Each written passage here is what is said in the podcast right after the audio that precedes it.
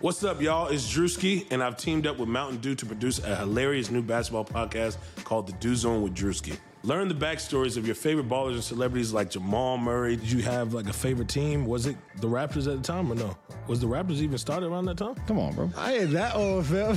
you talking like I'm 50. Taylor Rooks, A'ja Wilson, and many more. You won't want to miss this. Listen to The Dew Zone with Drewski on Apple Podcasts, Spotify, and wherever you listen to podcasts.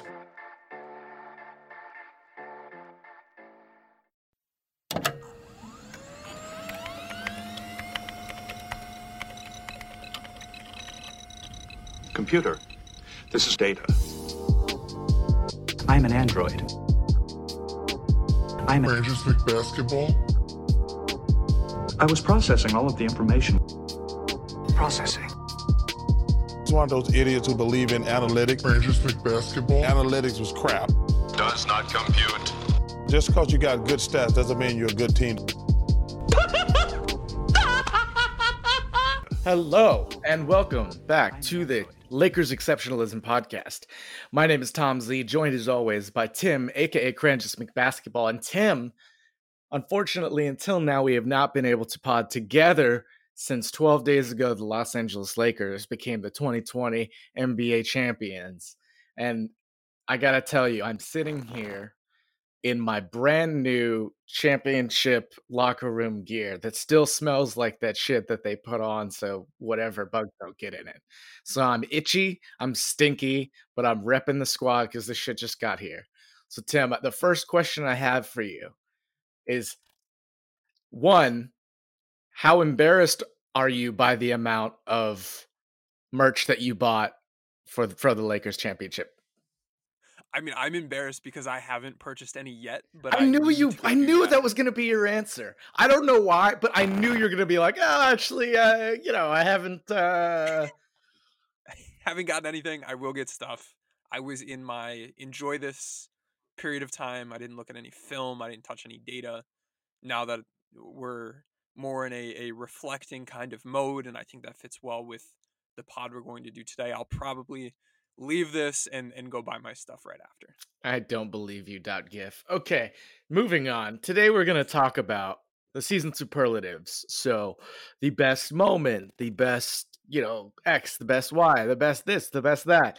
We'll get into it because there's a lot of things to celebrate from this season. And it's we didn't get a chance to talk about the end of the series, so let's let's talk a little bit about those last couple games and you did a great job kind of preview, previewing why the Lakers struggled in that game 5, why they lost and what they could have done to adjust and we don't want to get that into the to the weeds with it, but just get on the surface with how what this championship meant to you, where you were.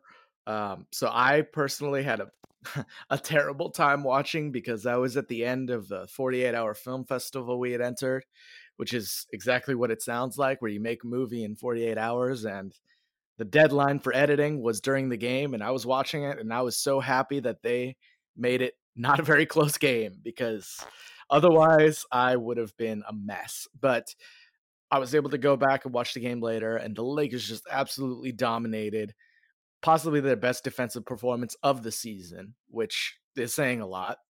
And it was just a joy to see the Lakers beat a team with what they had been good at all year. And I'm just curious what you thought to see this team kind of finally culminate in that that final game.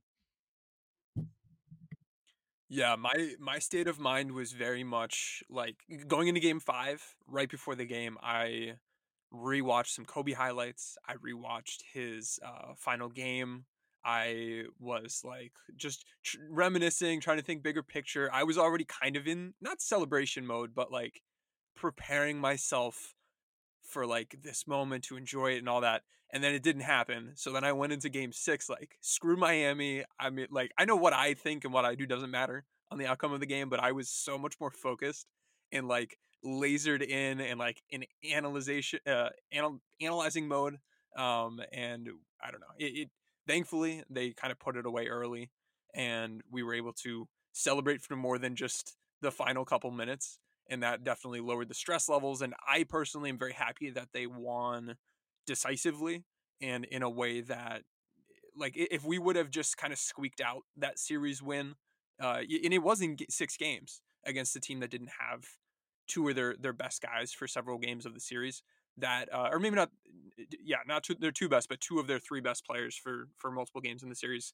It wouldn't have felt the same. So I'm glad we put them away decisively. It was cool to see the team using a lot of what we talked about or what I talked about after that game five uh, loss, where I was uh, really irked with the way we approached things. But we saw yet again Vogel uh, made the adjustments we were looking for. Maybe not immediately, but a game or two later, and in plenty of time to uh, put that one away. So I I enjoyed it.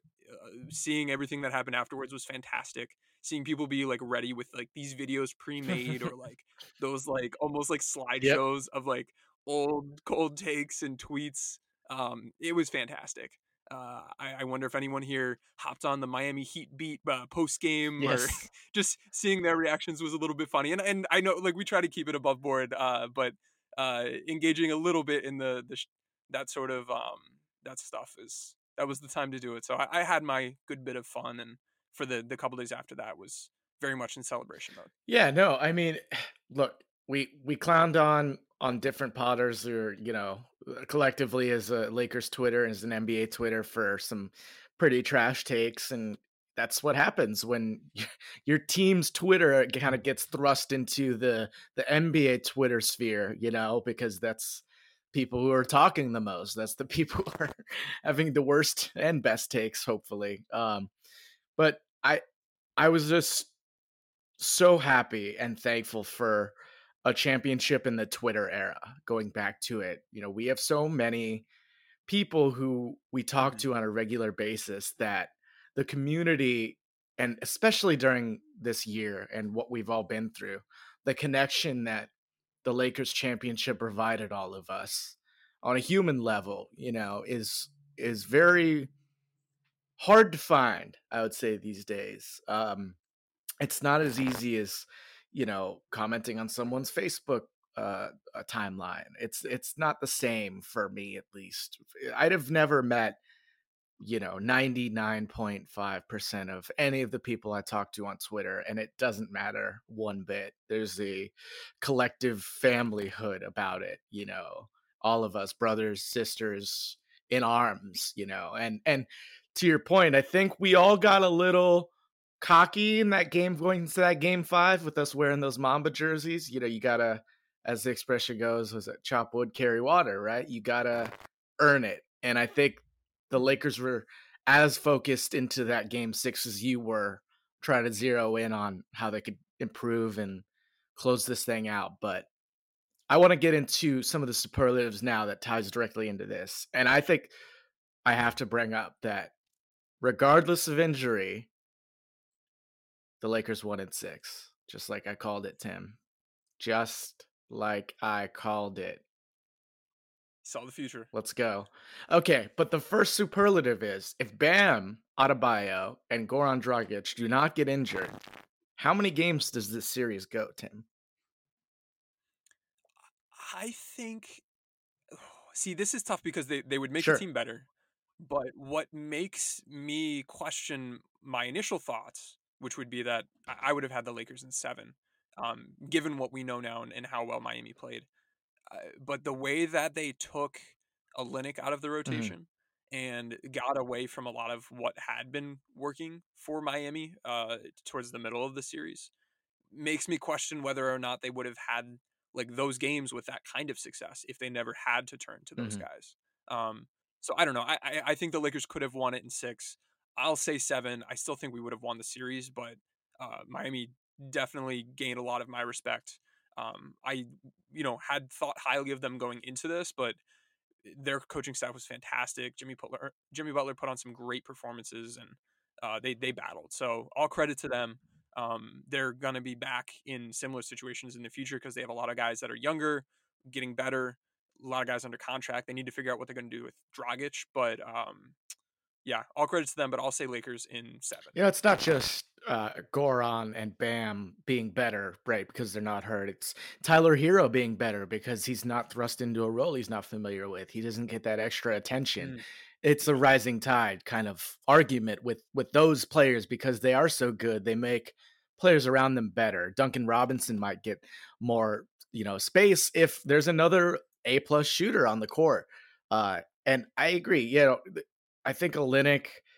The thing that I thought was interesting about that is the Lakers tried to answer with it right in Game Four by going small on their own, and I don't know if that. Obviously, it worked, you know, but with Bam and Goran, I don't think that works because Goran is gonna mm-hmm. destroy that pick and roll. And yeah, I I I personally think it would have still been Lakers in six because of what we saw from Jimmy Butler. I don't think he takes the ball in his hands the way he did if if Goran especially wasn't injured. And I don't mean that as a slight to Jimmy. I mean that as as actually a compliment because he did everything in game 3 and game 5, right? And that's just not what he's built to do. And it's to his credit. He makes everyone around him better. So when he has the ball in his hands as consistently as he did in those games, I think it made Miami worse, you know, because they had to. Because Goran and Bam were at, I don't know if this making sense, but it's forcing him into something that he can do. He did well, it worked with success. But then you saw, you know, in game five, the tank's empty. You know, what what else what else can he do? Exactly. If it were the optimal strategy for them, they probably would have been doing it more than just when backed into a corner and, and that needed exactly. to be the way they exactly they, they are built to perform in a specific way with guys in specific roles the same way that the lakers have guys that eh, they are good at what they do but when danny green needs to start creating off Woof. the dribble and playmaking and all that stuff that's when he runs into yeah. trouble when we need alex caruso running pick and roll on volume and making more complex reads that's when he gets in trouble these are guys that can be really good if they do what we want them to be doing. And thankfully, the Lakers were able to cultivate that and get everyone in the right roles. But Miami's that same sort of thing. If if I think Tyler Herro was a great call out because Herro is better than we saw in the play eh, in not in the play in the finals. In yeah, finals. definitely. And the reason why we saw him drop off a bit and have those crazy inefficient shooting nights was because he needed to play. He needed to be doing a different job he doesn't usually do, and it was predictable that he wouldn't perform well there. I had been anticipating they would have found other ways to try to work around that and limit that, but him having to do something he's not normally doing just exposed him to uh, perform the way he did. So it's a, it's an interesting question. That's kind of why I want to start with that one. Is what what happens? And again, we try to be as objective as we can with our Laker fandom, but it's it's hard to have not picked the Lakers, and and they were the favorites, you know, going into a fully healthy series. And I think six games is a fair kind of place to land where seven makes me feel more like, oh man, and anything could happen in game seven. Can Miami like pull out another one of these, you know, 40 point triple doubles from Jimmy Butler and and Duncan Robinson hits four threes, five threes, and they they can pull it off. I I just personally didn't see a scenario where that could happen. So six felt like okay, we lost one game like normal, we bounce back. Oh shit, we lost the second game like we're laser focused in. Let's play the best ball of the season, and that's kind of what happened. So mm-hmm. Uh, that was a fun one to start on. I, I, there's so many others. Let's let's keep with the playoff motif, right? So we got. Uh, and actually, please go ahead. Um, b- before before we go to the next one, what did in terms of how people voted because because we put these questions ah, up yes, on Twitter. Yes. Many of you listening may have seen these and voted on these. What was the consensus there? Hold. Scrolling. I think it was towards about. Yeah. Oh wait, I found it. I found it. So the question was if Bam and Dragic are healthy the entire series and AD also isn't banged up, what happens in the finals? And 86% of about 900 people said that the Lakers win in five or six games. Mm. About 10% said Lakers in seven. Uh, about 2.5% said Miami in seven. And then about 1.5% said Miami in five or six. And we didn't, I, there just aren't enough other options to fit in like Lakers right. in four, Miami in four, or kind of split out the five slash six piece of it, just with how Twitter works. And to give Miami their credit, I do think that they're better, the best team the Lakers played in the playoffs, and it, it's not particularly close. Uh, well, Denver was very good as well, but I still think Miami, especially with their coaching, uh, with their their superstar talent that Jimmy Butler showed. He was just incredible. I I always like that guy, man. There's something about him reminds me of Kobe, and and he just you know made me fall in love with him even more during this this postseason. So I, I gave him respect, and even as a healthy team, I picked Lakers in six, and that's what I still would have felt. You know, still still feel like they would have gotten two games off the Lakers no matter what they would have done. So. Mm-hmm. Yeah, and and I feel like if some of the other teams that we faced had this level of coaching, they probably would have taken another. At least Denver, potentially. At least Denver. Yeah, yeah.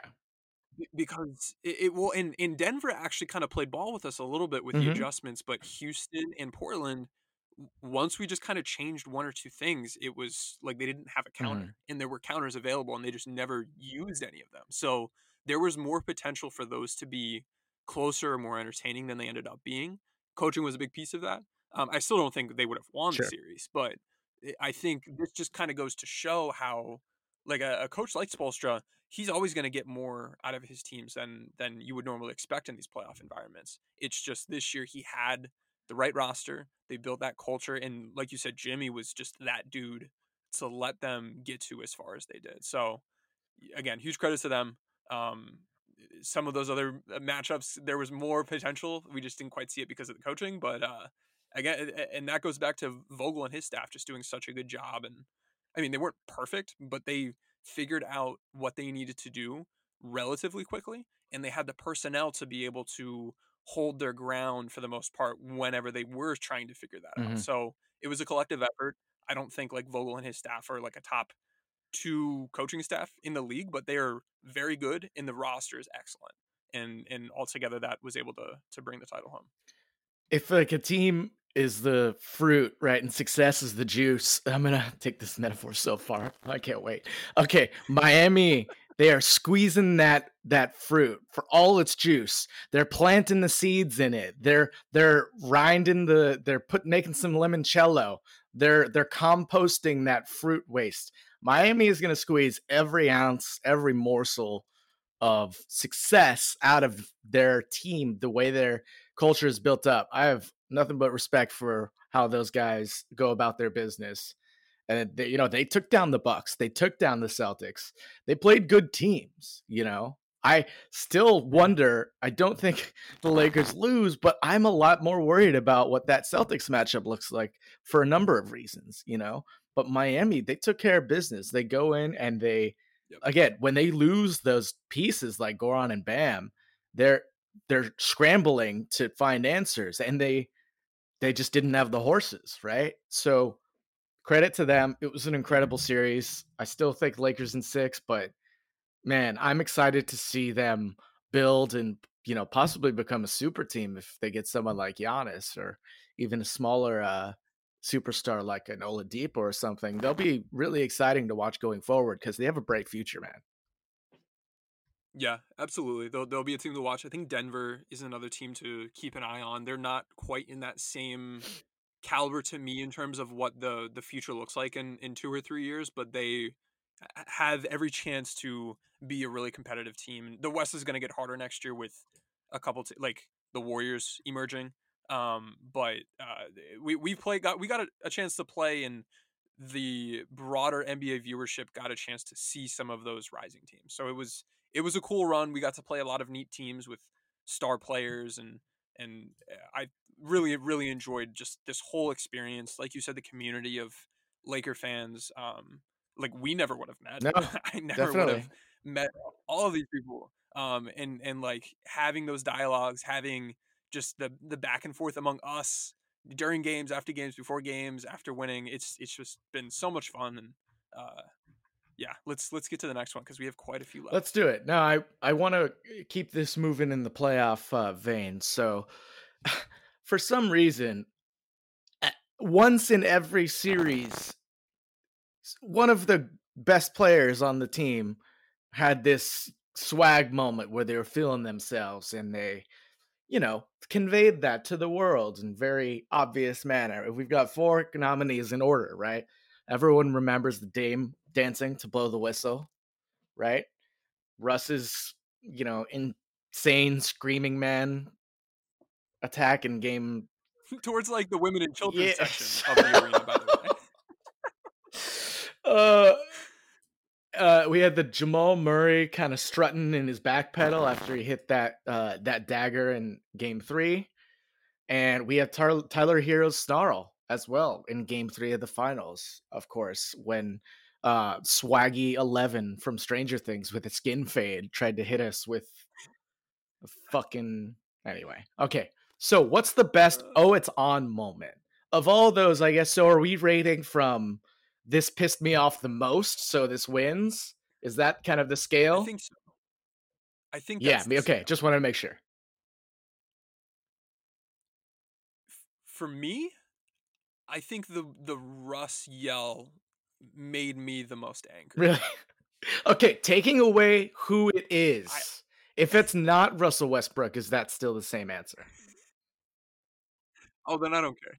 No, no. so it's a this is a russ thing i just want to clarify because i i don't this might be a Russ thing. I, I just want to, you know, I like Damian Lillard a lot, but his blow the whistle thing, he's from Oakland. This is a fucking E- like E40 song, right? Like, what are we doing here? Why are we playing this at a Lakers that home game? was- right. And that one was like like the game wasn't decided at that point, right? I, I'm trying to remember the moment in which he did that. Uh, I mean, no, it it was. I think it put him up like you know seven with like 90 seconds to go or something like that. I'll I'll pull it up right now. Gotcha. I thought the Murray one was the least offensive to me. He was just kind of feeling himself backing up. But he was backpedaling. He was at least getting back into position to defend. Russell Westbrook like yelling at children doesn't. I think that was just that one's in, in its own category for me. The, the Herro snarl like at, at the time didn't bother me all that much. I was just kind of like, who is this dude? Like we know how poorly you've been performing. Like you have no right to be doing what you're doing right now. You just you, you, good good job. Now you're like four for nineteen or whatever he was that. Day. See, that's why that one pisses me off the most. Okay, so oh no, you're right. The blow the whistle moment was it put the the the Blazers up. No, it tied the the game at 540 left in the fourth. Okay. See, I respect that one because because that one's still in it. That's not celebrating after you've won. And it he didn't do it right away. He cold Dame, he hit it the shot, ran back down the court, and then, you know, in those transition plays, they play music and they just started to play blow the whistle. Mhm. And he's on the baseline playing defense, you know. That I'm cool with Dame. Respect for Dame. The Tyler Herro one pissed me off by far. Okay, so many reasons. First of all, you're like you took Rajon Rondo off the dribble after he gambled trying to strip you, and you made a nice layup. Okay, like congratulations, Tyler Herro. I don't know. That dude pisses me off. I don't know. Like, there's a swag. Everyone loves his confidence, but to me, it, it's it's too much. It it goes. It's gotten past the point of like, wow, this guy's confidence actually helps him succeed at a young age in a professional like man's business where you need experience and grit, and he's got you know this, irrational confidence that works for me up to an extent. And then yeah, when you're shooting like 15 foot floaters that somehow magically go in over Anthony Davis, that's not good confidence. I don't I want you to shoot those shots. Please continue to go 8 for 19 from the field. So that's the one that pissed me off the most because it's from a guy who's in his first year. You know, he is an incredibly important player on this team. But it's just like fucking read the room, dude. Yeah. yes. It's right up there with screaming at children. And if we look at the results of the poll on Twitter, those were the top two. Uh, in last place was Murray's backpedal dance thing at like 12%. Dame dancing to blow the whistle was at 18%. And then we had the Herro snarl at 34.3% and Russ's yell at 35.7%. So pretty close. So Those those two were definitely in the, the top what tier. have we considered that Russ was screaming at William Rondo and not children? Because they So, got no, into it, not think about right? Like that's like a thing. They they started like yelling at each other at some point in the series. Isn't he the? Wasn't he like the barber in the bubble too? Was he? Like he was there under some like not just to like support Rajon, but uh, in some sort of professional capacity, from what I understand. Hashtag nepotism. Lakers nepotism. Oh my god, we've which is also a topic we've covered on this podcast. Like, oh yeah. ago. Well, Um, honestly, like the general NBA wasn't necessarily wrong with criticizing our love for nepotism. Oh, for sure, for sure. Uh, maybe another topic for the offseason. Right, But yeah, right. okay.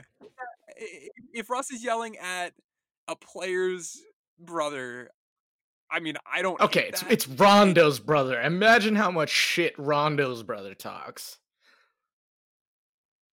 I see. I don't know the guy. It's hard to it's hard to judge. But for him to be like be called out in that specific way, if that was to him, um, was it was it to him or are we So? I'm speculating mainly because so there's the f- friends and family section, right, of the only people that aren't a part of the team or media in the stadium.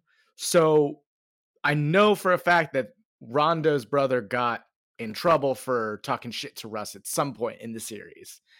And I had just wondered if you know that wasn't the Okay, first makes- time we had seen it that we, they had actually been going back and forth through the series and this might have been an example. Hmm Right. Okay. I was probably drawn on a whiteboard or something. Look, I don't know. I'm trying to contextualize the Russ Scream. The Russ Scream actually probably bothered me sec- second least. For me, it's probably the Herro Snarl, and then it's the Murray backpedal. It's like Murray again, dude. Like it's so like just read the room, man. Like you're you you barely didn't go down 3-0. You had a nice game, sure. I it's yeah, it's fine. It's fine. It's fine. Three of the four of these guys are like key pieces, number one or number two options for their teams. Herro isn't, was also performing poorly, right? and uh, hit a layup over Rajon Rondo. Yes. All right, you've turned, you've changed my opinion. I, I've got Herro. Okay, thank you. I just it's just who Okay. what who are who's this guy? All right. It's not quite Jimmy Neutron levels of nerd, but Uh. Jimmy Neutron with a skin fade, maybe. Not quite. Um, all right. Let, let's move on to another Fido's question. And this was an interesting one. I was curious. Danny Green got a lot of flack unduly. He missed a shot. It happens. Get over it. Good. That's good basketball. We we agree with that, right? We didn't talk about that. That's good basketball. I, I think he should have passed to KCP. Oh, God winner, but. I don't mind the shot. I don't mind Dude, the shot. you think he should have passed to KCP? Why? Because KCP's man was the one recovering to Danny Green, and KCP was wide open, and it's a closer shot, and it's it- like it would have been a higher value shot, but I I have no problem with like eh, he took the shot. I am not upset that he missed it. I wish he would have made the pass, but not to the point that I'm like really upset at him or anything. It's fine. He made he made an okay play. It wasn't the best play in my opinion, but in a quick bang bang sort of situation, that's fine. See, but in a world where you don't want Danny Green doing too much, his principle there is to fucking shoot.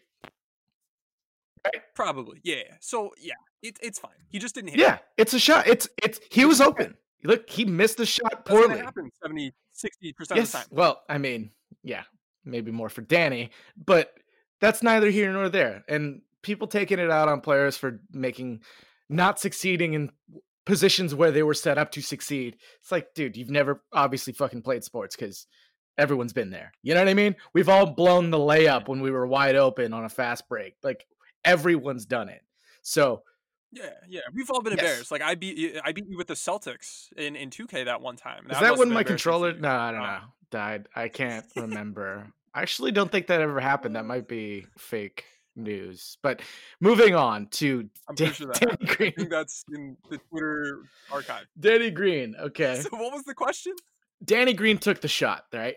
This is the wing shot uh, to win Game Five. Yeah. So who's the guy on the team that you, if that ball hits his hands, you're already celebrating? You're like, yes, yes, yes, yes. Who's the guy you want taking that shot? For me, it's probably KCP for two reasons. One, he's uh, maybe our best three point shooter. Two, in the playoffs, he over multiple series on different occasions has hit big shots in key moments. They may not have been at the end of the game all the time, but there were different stretches of different games where the Lakers offense wasn't working for a couple minutes and the other team got a lead and then suddenly KCP hits a big shot. Um, to the point where eh, of all of our guys, I think he in the form he was in in the playoffs would have been most resi- like I don't think he was going to be in his own head for that Mhm. shot. So I, I would go KCP. I, I don't mind Danny Green taking that. I don't mind like if it were LeBron, I think I would have been great with that too. I know you you don't feel that quite the same way. AD, I would have been happy with as well. Right. Yeah, we're kind of trying to put But I'll take KCP. try to kind of put AD and LeBron to the side because that's yeah, obviously AD already hit a game winning three, and mm-hmm. even though he's a worse shooter than you know KCP, I think there's an argument to be made for you know star potential, living up to the moment, Yeah. just being more comfortable. You know, KCP's has struggled at this season and in big moments at times too, and early in the season because he feels like the kind of guy who gets a little too too excited. He gets happy feet. He rushes. He, you know, th- and he's gotten so much better at that year. Right? He was incredible and hit huge shots for the Lakers. But he's developed into that. He, you know, so there's still moments where he could revert back to like, oh, oh my god, oh my god, and and just simply rush his shooting motion because that's all it takes to kind of Mhm. fail in those moments. You know, um, it's just a little bit of of just doubt in your mind. But KCP's I'm I'm torn because this is a tough question. I I know guys I don't really want it shooting. I I feel less confident about LeBron than I do AD, but obviously LeBron's also an incredible player with clutch bat, you know, moments in his bag. I don't want Caruso shooting that. I just don't think that goes well. I don't particularly I don't know. I think I'd rather want Markieff to shoot it than Kuzma. Um try to think Kuzma's hit some clutch shots. he has uh, he and that that would be the because I, I think Markieff's better. right. I think if it were a corner three, maybe I, If I it don't were know. corner I- three, I, I don't know who should yeah. on which spot. This is an interesting question. I feel like corner three Kuz would have been it would have slightly changed it for me. because Keith was good from the wings this this finals. Like he was he was good. He made Yeah. some big you know shots, uh, but pretty efficiently if I recall correctly. So. Mhm. I think my answer is also KCP if we're putting aside AD and LeBron. Um, but I think Markieff is a low key like maybe he should have just shot that after he got you know that turnover or before he got that turnover at the end of game five because he had a little Right. mid range shot there he could have he could have pulled from and that's kind of his his range. Yeah, I, I, it it was like a weird. It was a weird spot on the court where a guy like him probably doesn't take many of those. But I, I don't know. It, taking that would have been fine. Passing it to like anybody but AD would have Yeah, been fine. And it was kind of poetry that a bad post entry was what That's, decided didn't that think about that. We had just been so bad at those. Yep. Yep. Yep. All right. Well, that's an interesting do question. moving to the the poll, right? We had KCP was the winner. We had KCP, Danny Green, Markieff, and Kuzma were the options. A little over 400 votes. KCP got 65%. Uh, next closest was Danny Green, who we didn't mention there at 21%. How, like, obviously we literally saw Danny Green have that, but if I set up a situation where that happens again, are you you happy with the way that game ends on that shot? Yeah, I, I think if I were to pick two guys to take that shot, it would have been KCP, Danny Green, one, Yeah. two. And I think the fact that Danny missed the shot results in him being only at like 21% in this poll and KCP at 65% instead of it being closer or potentially even reversed. But yeah, that, that's that's a good shot Yeah. for him. I think would should have gotten more love in this, like I said. But you know, it, it it's the kind of also that what you brought up with Kuz. If it's a corner three, like Kuz has been great from out there. You know, I think that's a good consideration to to put out there. So anyway, Yeah, in the fact that he would have to catch and shoot instead of having the opportunity to like dribble around with the ball and then shoot, which Kuz has been much worse at uh scoring off of, Right. off of. Like he he there are specific shots that he takes where you're like that's not going in. right? And then there were ones where it's like okay, this is the type of shot that he performs much better at. So it it would have at least kind of pushed him into m- more favorable territory, but yeah, the fact that it wasn't a corner 3 I think drops him in my assessment just a tad. But I, I agree with you that Markieff probably should have gotten more than 7% of the votes. For sure. All right. So kind of rounding out, we're working backwards from the season. So we're starting kind of playoffs, right? And we're we're gonna work back toward the the mm. proper first part of the season. But before we get there, what is the best receipt pull that you've seen? Now, for me, it's got to be just about anything from the Bird Writes or Mason Ginsberg. Pull up either of those timelines and throw a fucking dart, and you will find some ridiculous ass Lakers takes. And I can't, like, they're talking about if the Lakers don't win the championship, Brandon Ingram was going to be the best player from the, the Lakers Pelicans trade. Uh, people, um, come on. I I respect Mason Ginsberg. I think he does do good work, but he fucking hates the Lakers. it's so funny to see so many of these, you know, otherwise professional basketball writers just just hate all over everything the Lakers have done. Not try to be objective in any way. They set it up with, well, yeah, you got LeBron James. You were a terrible dysfunctional franchise. Not not mentioning any of the great draft picks that the Lakers had over the last 10 years, you know, developing players, mm-hmm. um, finding gems in the second round where other teams are selling their picks for for cash to get to to work over the, you know, luxury tax.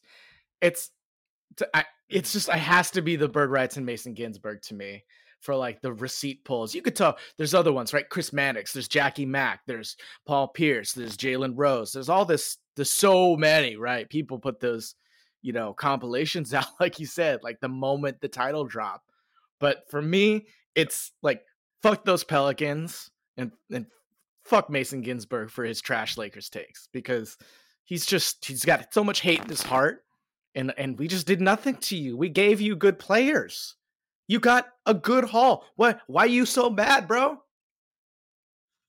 Well, if you look at their timelines a couple weeks before that trade, you, you would know that none of the players that they received were good players. Exactly. You, you realize exactly. Lonzo Ball's trash. Brandon Ingram's no good. So, and, and I think what so so like I agree with uh, the I agree with that assessment. I would have some of the Pelicans folks first. I don't have any problem with any of them. I, I think what makes it different for me is like you have the folks who said really dumb stuff, but like I have no idea who they are. Yes. they they they're just random. They're just random yes. people. They're just random fans. So I don't like that doesn't stand out to me. I'm not like, haha, we got right. you, you, John John Smith four six two nine seven. Like I don't care about that. Then there are the people on the national stage who regularly are just trying to produce hot takes and right. will say things and like I, eh, eh, again like I don't get personally attached to any of that because that's just kind of what they do. It's we a show. That by now. Then there are like over the course of the season there were different projections that had the either they interviewed people or there were some analytics that said like the Lakers weren't the favorite, but maybe they were second or third or fourth. And I'm okay with that because I think this team got better during yes. the year in some of the key development. Like Markieff Morris wasn't on the team at the beginning of the year, and that tangibly changed the way I looked at yep. this team. Um, a playoff Rondo, like Rajon Rondo was not good in the regular no. season. All of a sudden, he had the like, and we playoff Rondo's a thing. But this year, the jump that he took was larger than any jump we've ever seen him take in his career and I don't particularly think it was predictable this year. Like I, I was not anticipating him getting this much mm. better. I think if you were anticipating him getting this much better, you were out of your mind. He he was like our third or fourth best player in the playoffs. Yeah. Um, so so some of that stuff, like I have no problem with, like if people pull up like some analytics, like ESPN's FPI or, or what is that? That's football. Uh, BPI, their basketball power index or whatever. I've got no problem with that. The the thing with the Pelicans folks is like you said, they're like otherwise very professional, like reporters and analysts, and but there's just this little little hatred that they have inside of them for the specific team. And and we see this with a lot of fans. Yes. I just think that the Pelicans people are more top of mind and we're more aware it's, of it it's recency. because yeah. of the Anthony Davis trade. Yeah. And, and yeah, it's recency. It's the fact that we've had to see their stuff floating across our timelines, calling those same players trash that now they're embracing um, which isn't unlike other fan bases, but it just so happens that in relation to us, that kind of stands out far more than like I don't know some uh, I don't know pick another team who had a trade. Um, them like not liking the players that they ended up getting, and then watching them more regularly and deciding they were good.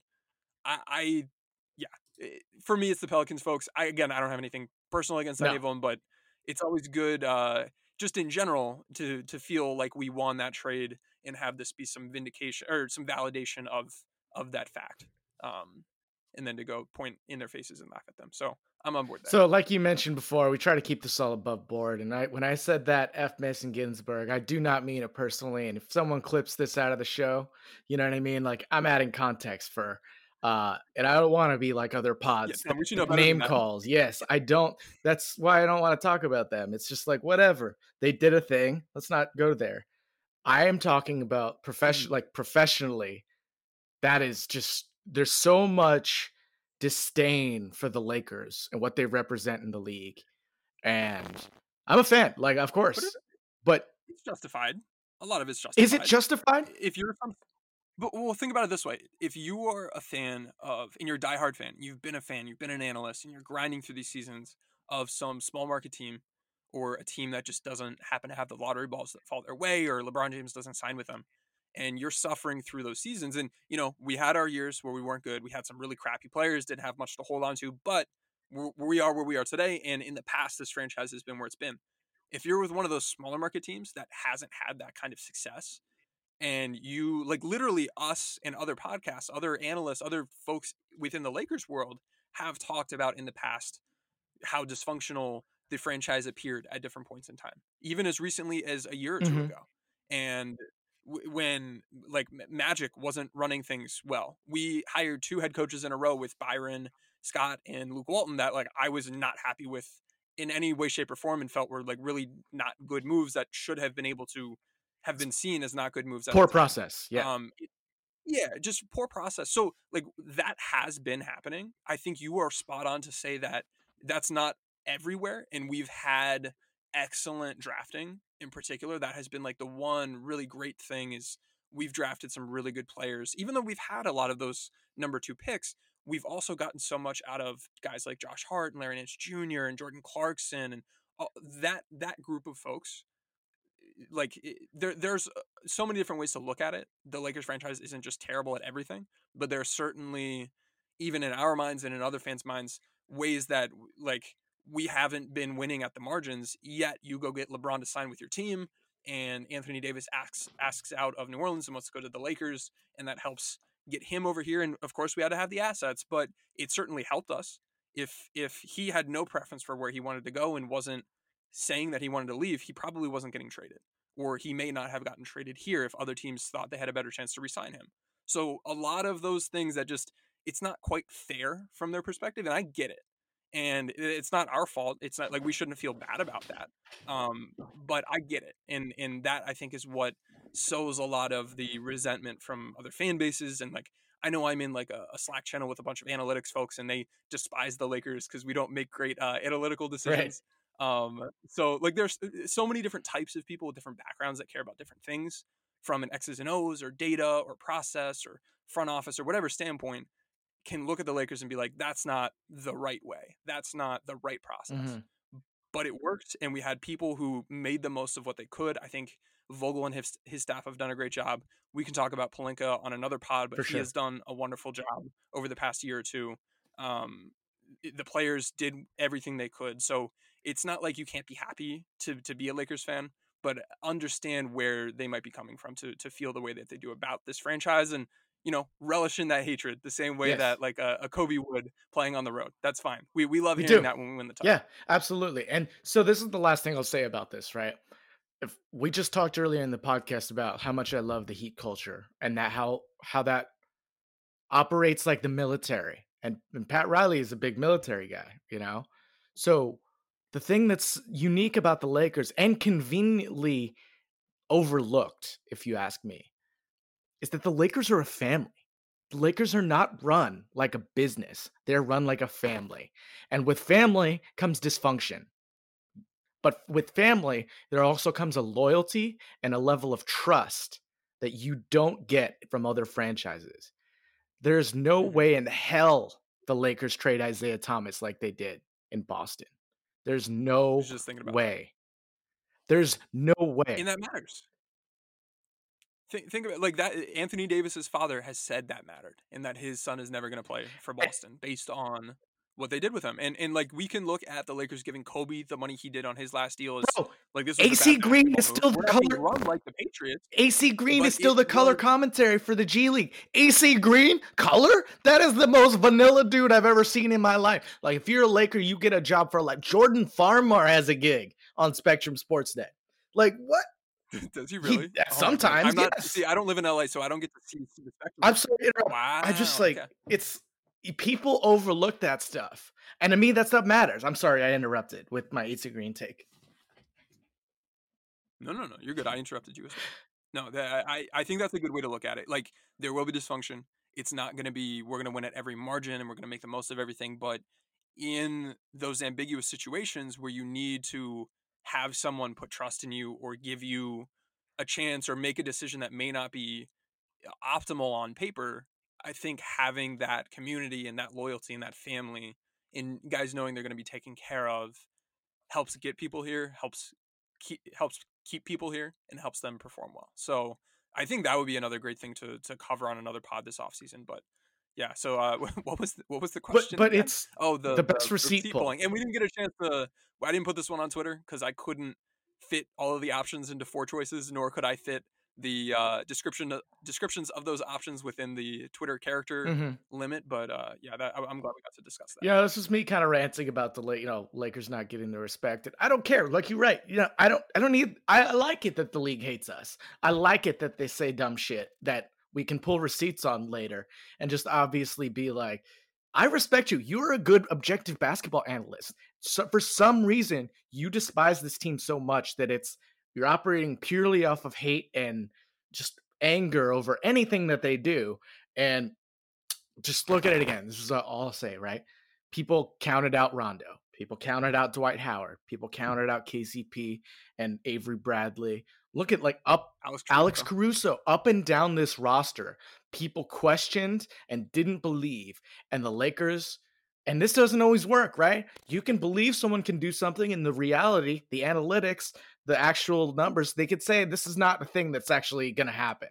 But if you believe in someone, you can believe that Rondo can step up in the playoffs. You can believe and trust that Dwight Howard can become a starter. And this is what'll lead into our next one, right? I'll lead into our ne- what's the best development story of this season for the Lakers? Because we have a lot of them.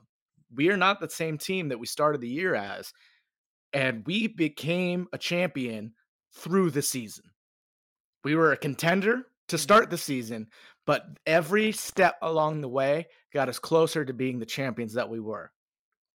Starting with Dwight Howard finally finding and accepting a role as a rebounding, rim defending role player, right? That's huge. He wasn't able to do that in Charlotte and Atlanta. We have that. We have the regular season Rondo flipping the switch in the playoff Rondo, and yeah, becoming our third best player, becoming another coach on the floor, like helping Vogel with adjustments and in his mind and seeing things out there, being able to get to those moments quicker before you drop two games in a row. We also have Mhm. Kyle Kuzma, supposed to be six nine Lou Williams, offensive, you know, flamethrower, getting, you know, 20 points a game. And uh, he became our most valuable wing defender. And he did a very good job at playing off ball and being a role player. He developed from what we thought he was into the role he needed to be to be a champion. And finally, and Mhm. finally, we have Alex Caruso going from the G League undrafted to becoming an NBA Finals starter in an NBA elimination clinching game.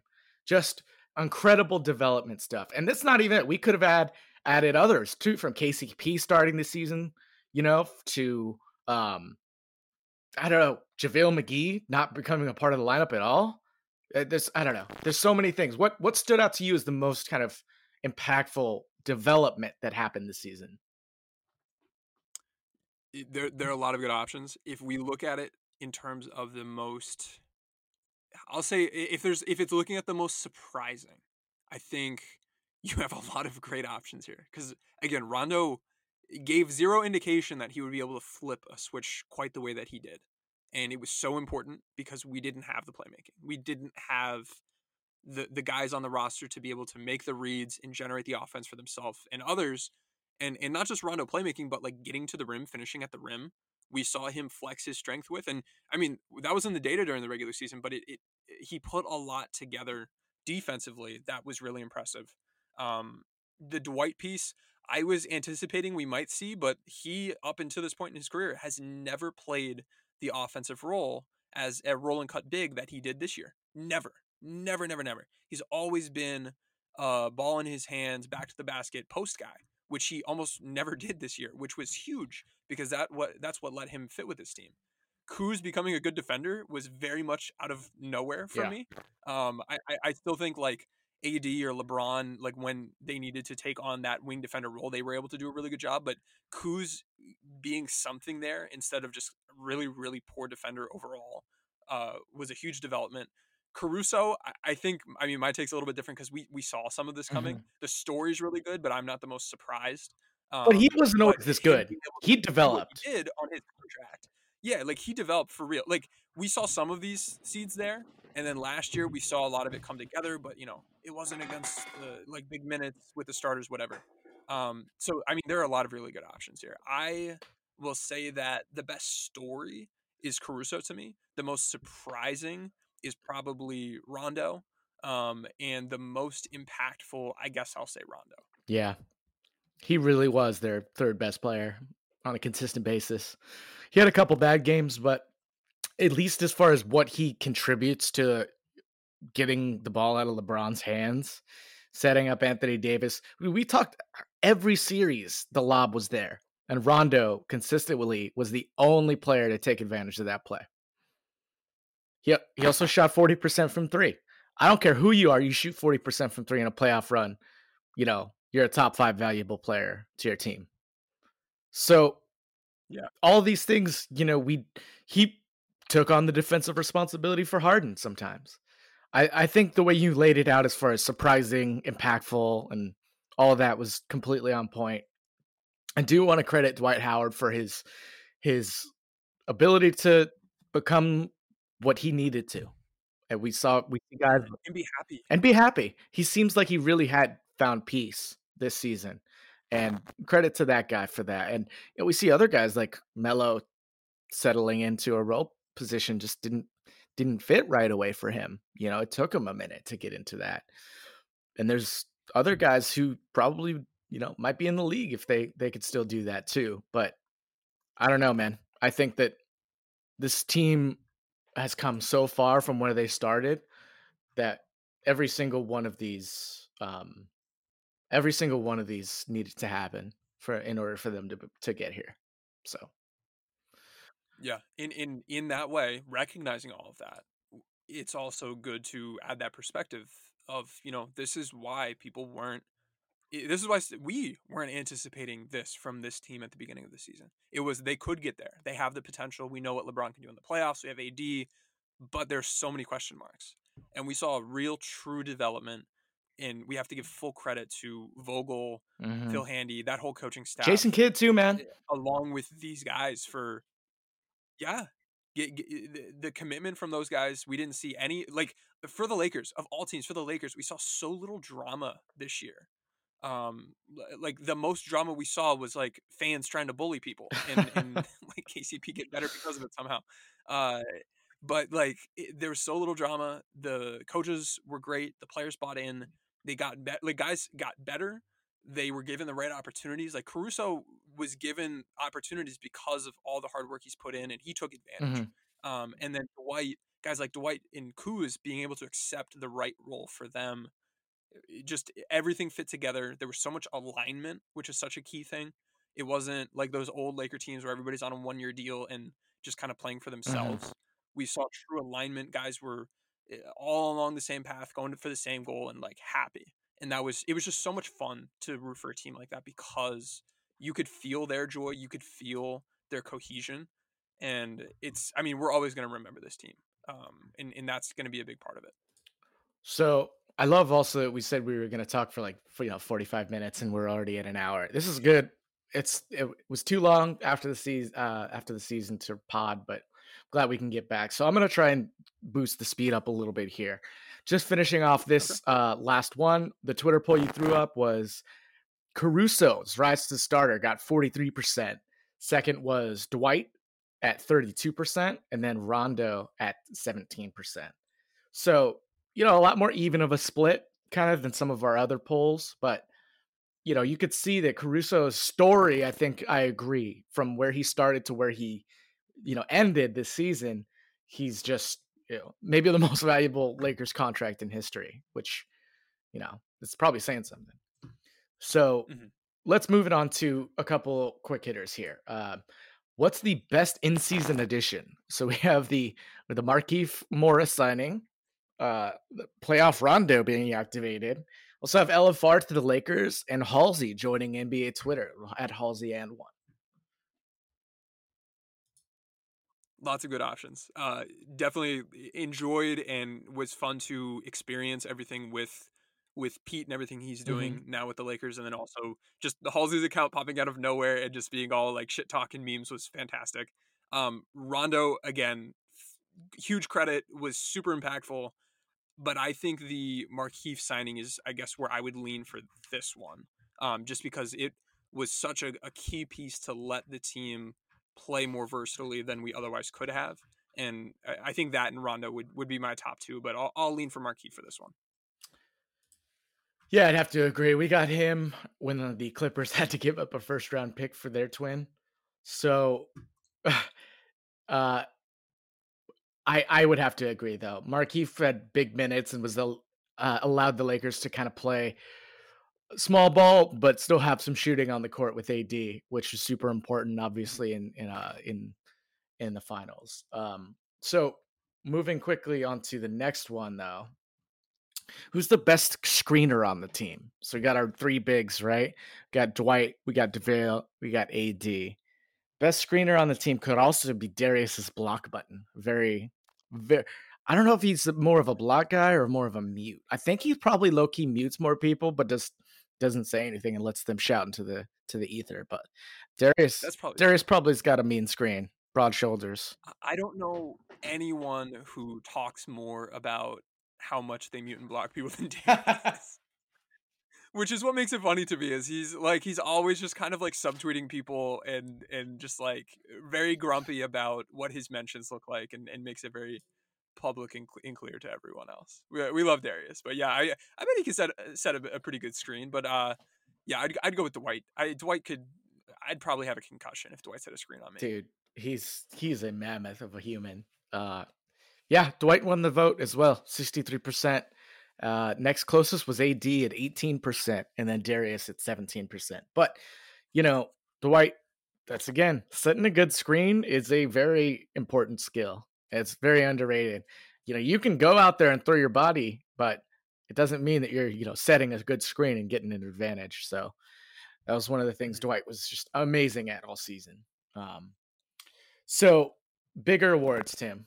Offensive player of the year, defensive player of the year, MVP. I mean, this is gonna be chalk, right? Let's, let's Yeah, these are easy. defensive player of the year, AD. Or is it Tyler Herro? Just shooting more. Is that our best defense?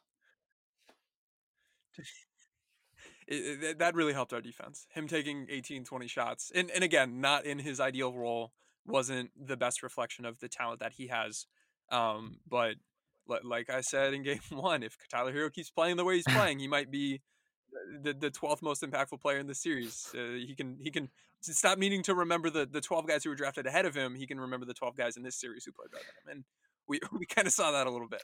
Um, that was a, a joke at the time, but also I'm sure if you pull up like their PIPM numbers or something for that series, he was not up there because unfortunately he was thrust into a role he currently is not ready for, but in the future may be able to to take on and more uh, in a more justified way snarl at opposing teams. So But yeah, 80. AD obviously won 91% of the vote, but Herro did get 7% above LeBron's 2%. Point nine percent actually. Oh Tom, no. I'm not doing points. At least from what I'm. It, it's hashtag not nice. Okay. Offensive player of the year, obviously LeBron James as well. I don't think this one's as close because LeBron sets the table for the entire team. And he won with 85% of the vote because I round up. Okay.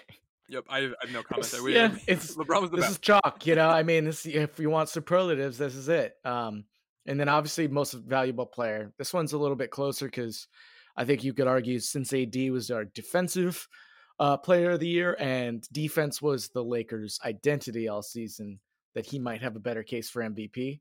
But the poll does not agree because it is with 91% to AD's 9%. LeBron James took the votes.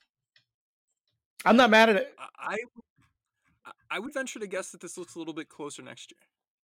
That's going to be my guess. I think I think we're going to see now that the team has won the title. I think we're going to see more, a little bit more coasting during the regular season, a little bit more experimenting with guys like THT or whoever our first round pick ends up being. You know, try to try to try thing, some things out, true up some minutes, eat some innings, pretty much. I think we might see AD leaned upon a little bit more in the regular season. Um, and if he does anything like if he if he performs in the regular season like he performed in these playoffs, where he had a huge jump in how much he individually was creating for himself and how efficient he was, this this will look a little bit closer. But yeah, Le- LeBron hands down was the guy this year. All right, man, we're getting we're getting to the end here. We did have a couple suggestions in the chat.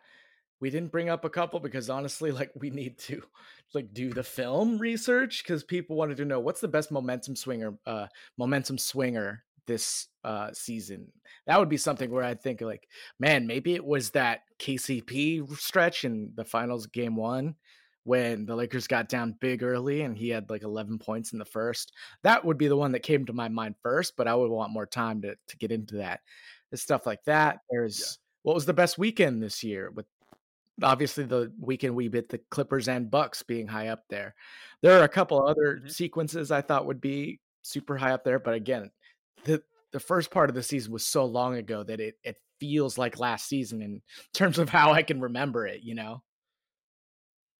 Yeah, it's tough. Like eh, best game we didn't deserve to win was another question. Ah. Johnny sent. I, I don't remember. Yeah. It's I would need to do much There more was research. he but mentioned the uh, Bulls game early in the season. I do agree with that. That was uh on the road. We we got down super big and they just decimated them with defense.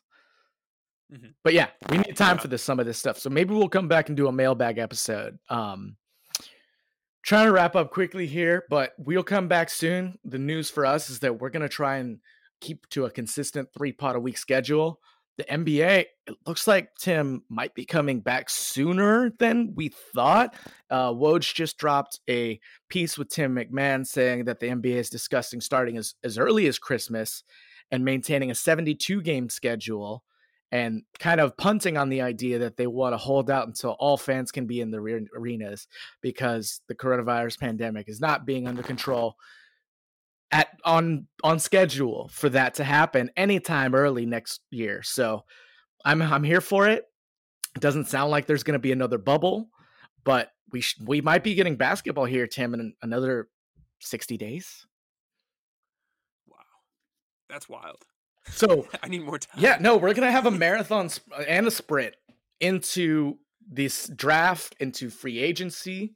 Um, in the piece, Woj mentioned October 30th being a date that you know the teams uh, and or the excuse me the teams and the um, players association agree on a collective bargaining you know adjustment. So uh, things are moving quick. We got the draft coming up on the 18th of November. So we're gonna try and come back three times a week, starting uh, today, and we're gonna start Monday, Wednesday, Friday, uh, starting next week. Yeah, and and we will be. I think Mondays, and, and it it'll obviously be fluid and, and maybe change, but Mondays try to have the two of us talking some whatever Lakers topic, whether it be talking about the draft or breaking down some free agency uh sort of stuff. Wednesdays maybe go over uh, a player or two. We might have to do 2 Mhm. with with the shortened timeline uh, from the team this season. So next week we're planning to talk about THT. We're gonna have Alex Regla on with us, um, and maybe we'll have to throw a second player in there.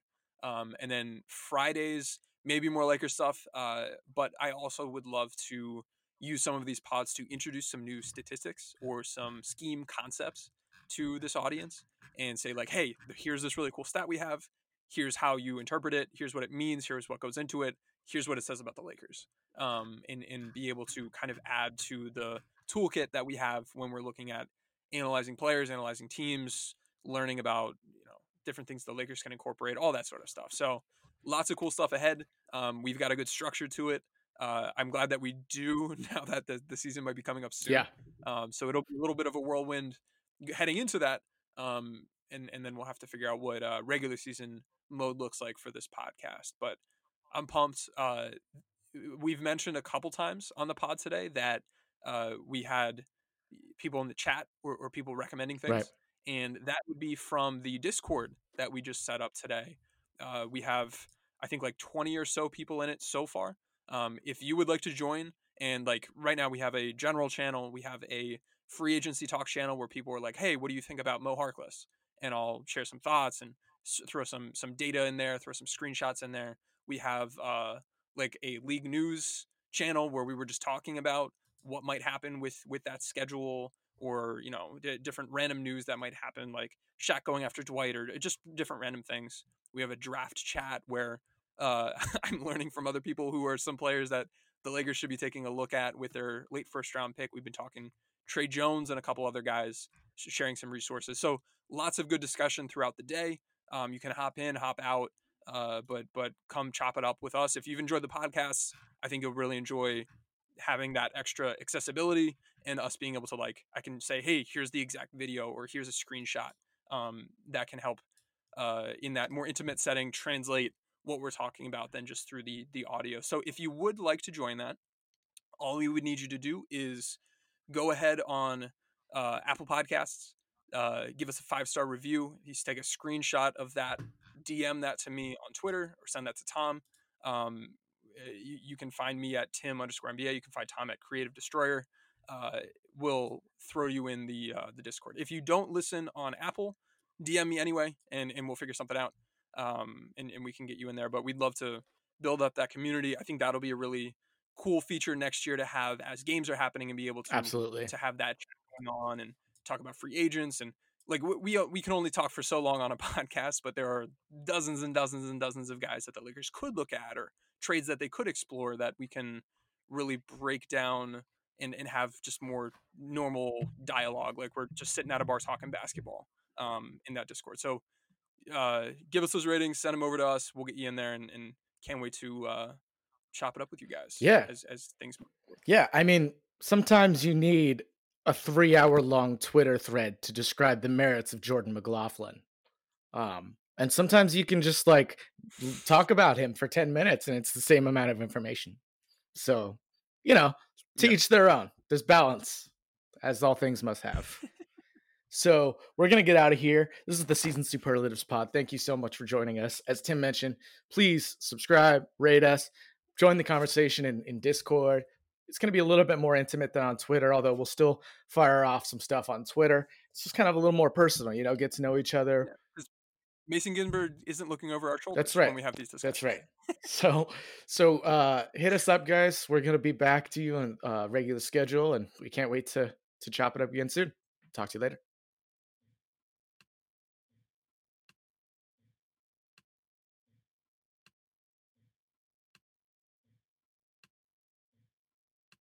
Sugar Ray Leonard, Roberto Duran, Marvelous Marvin Hagler, and Thomas Hearns.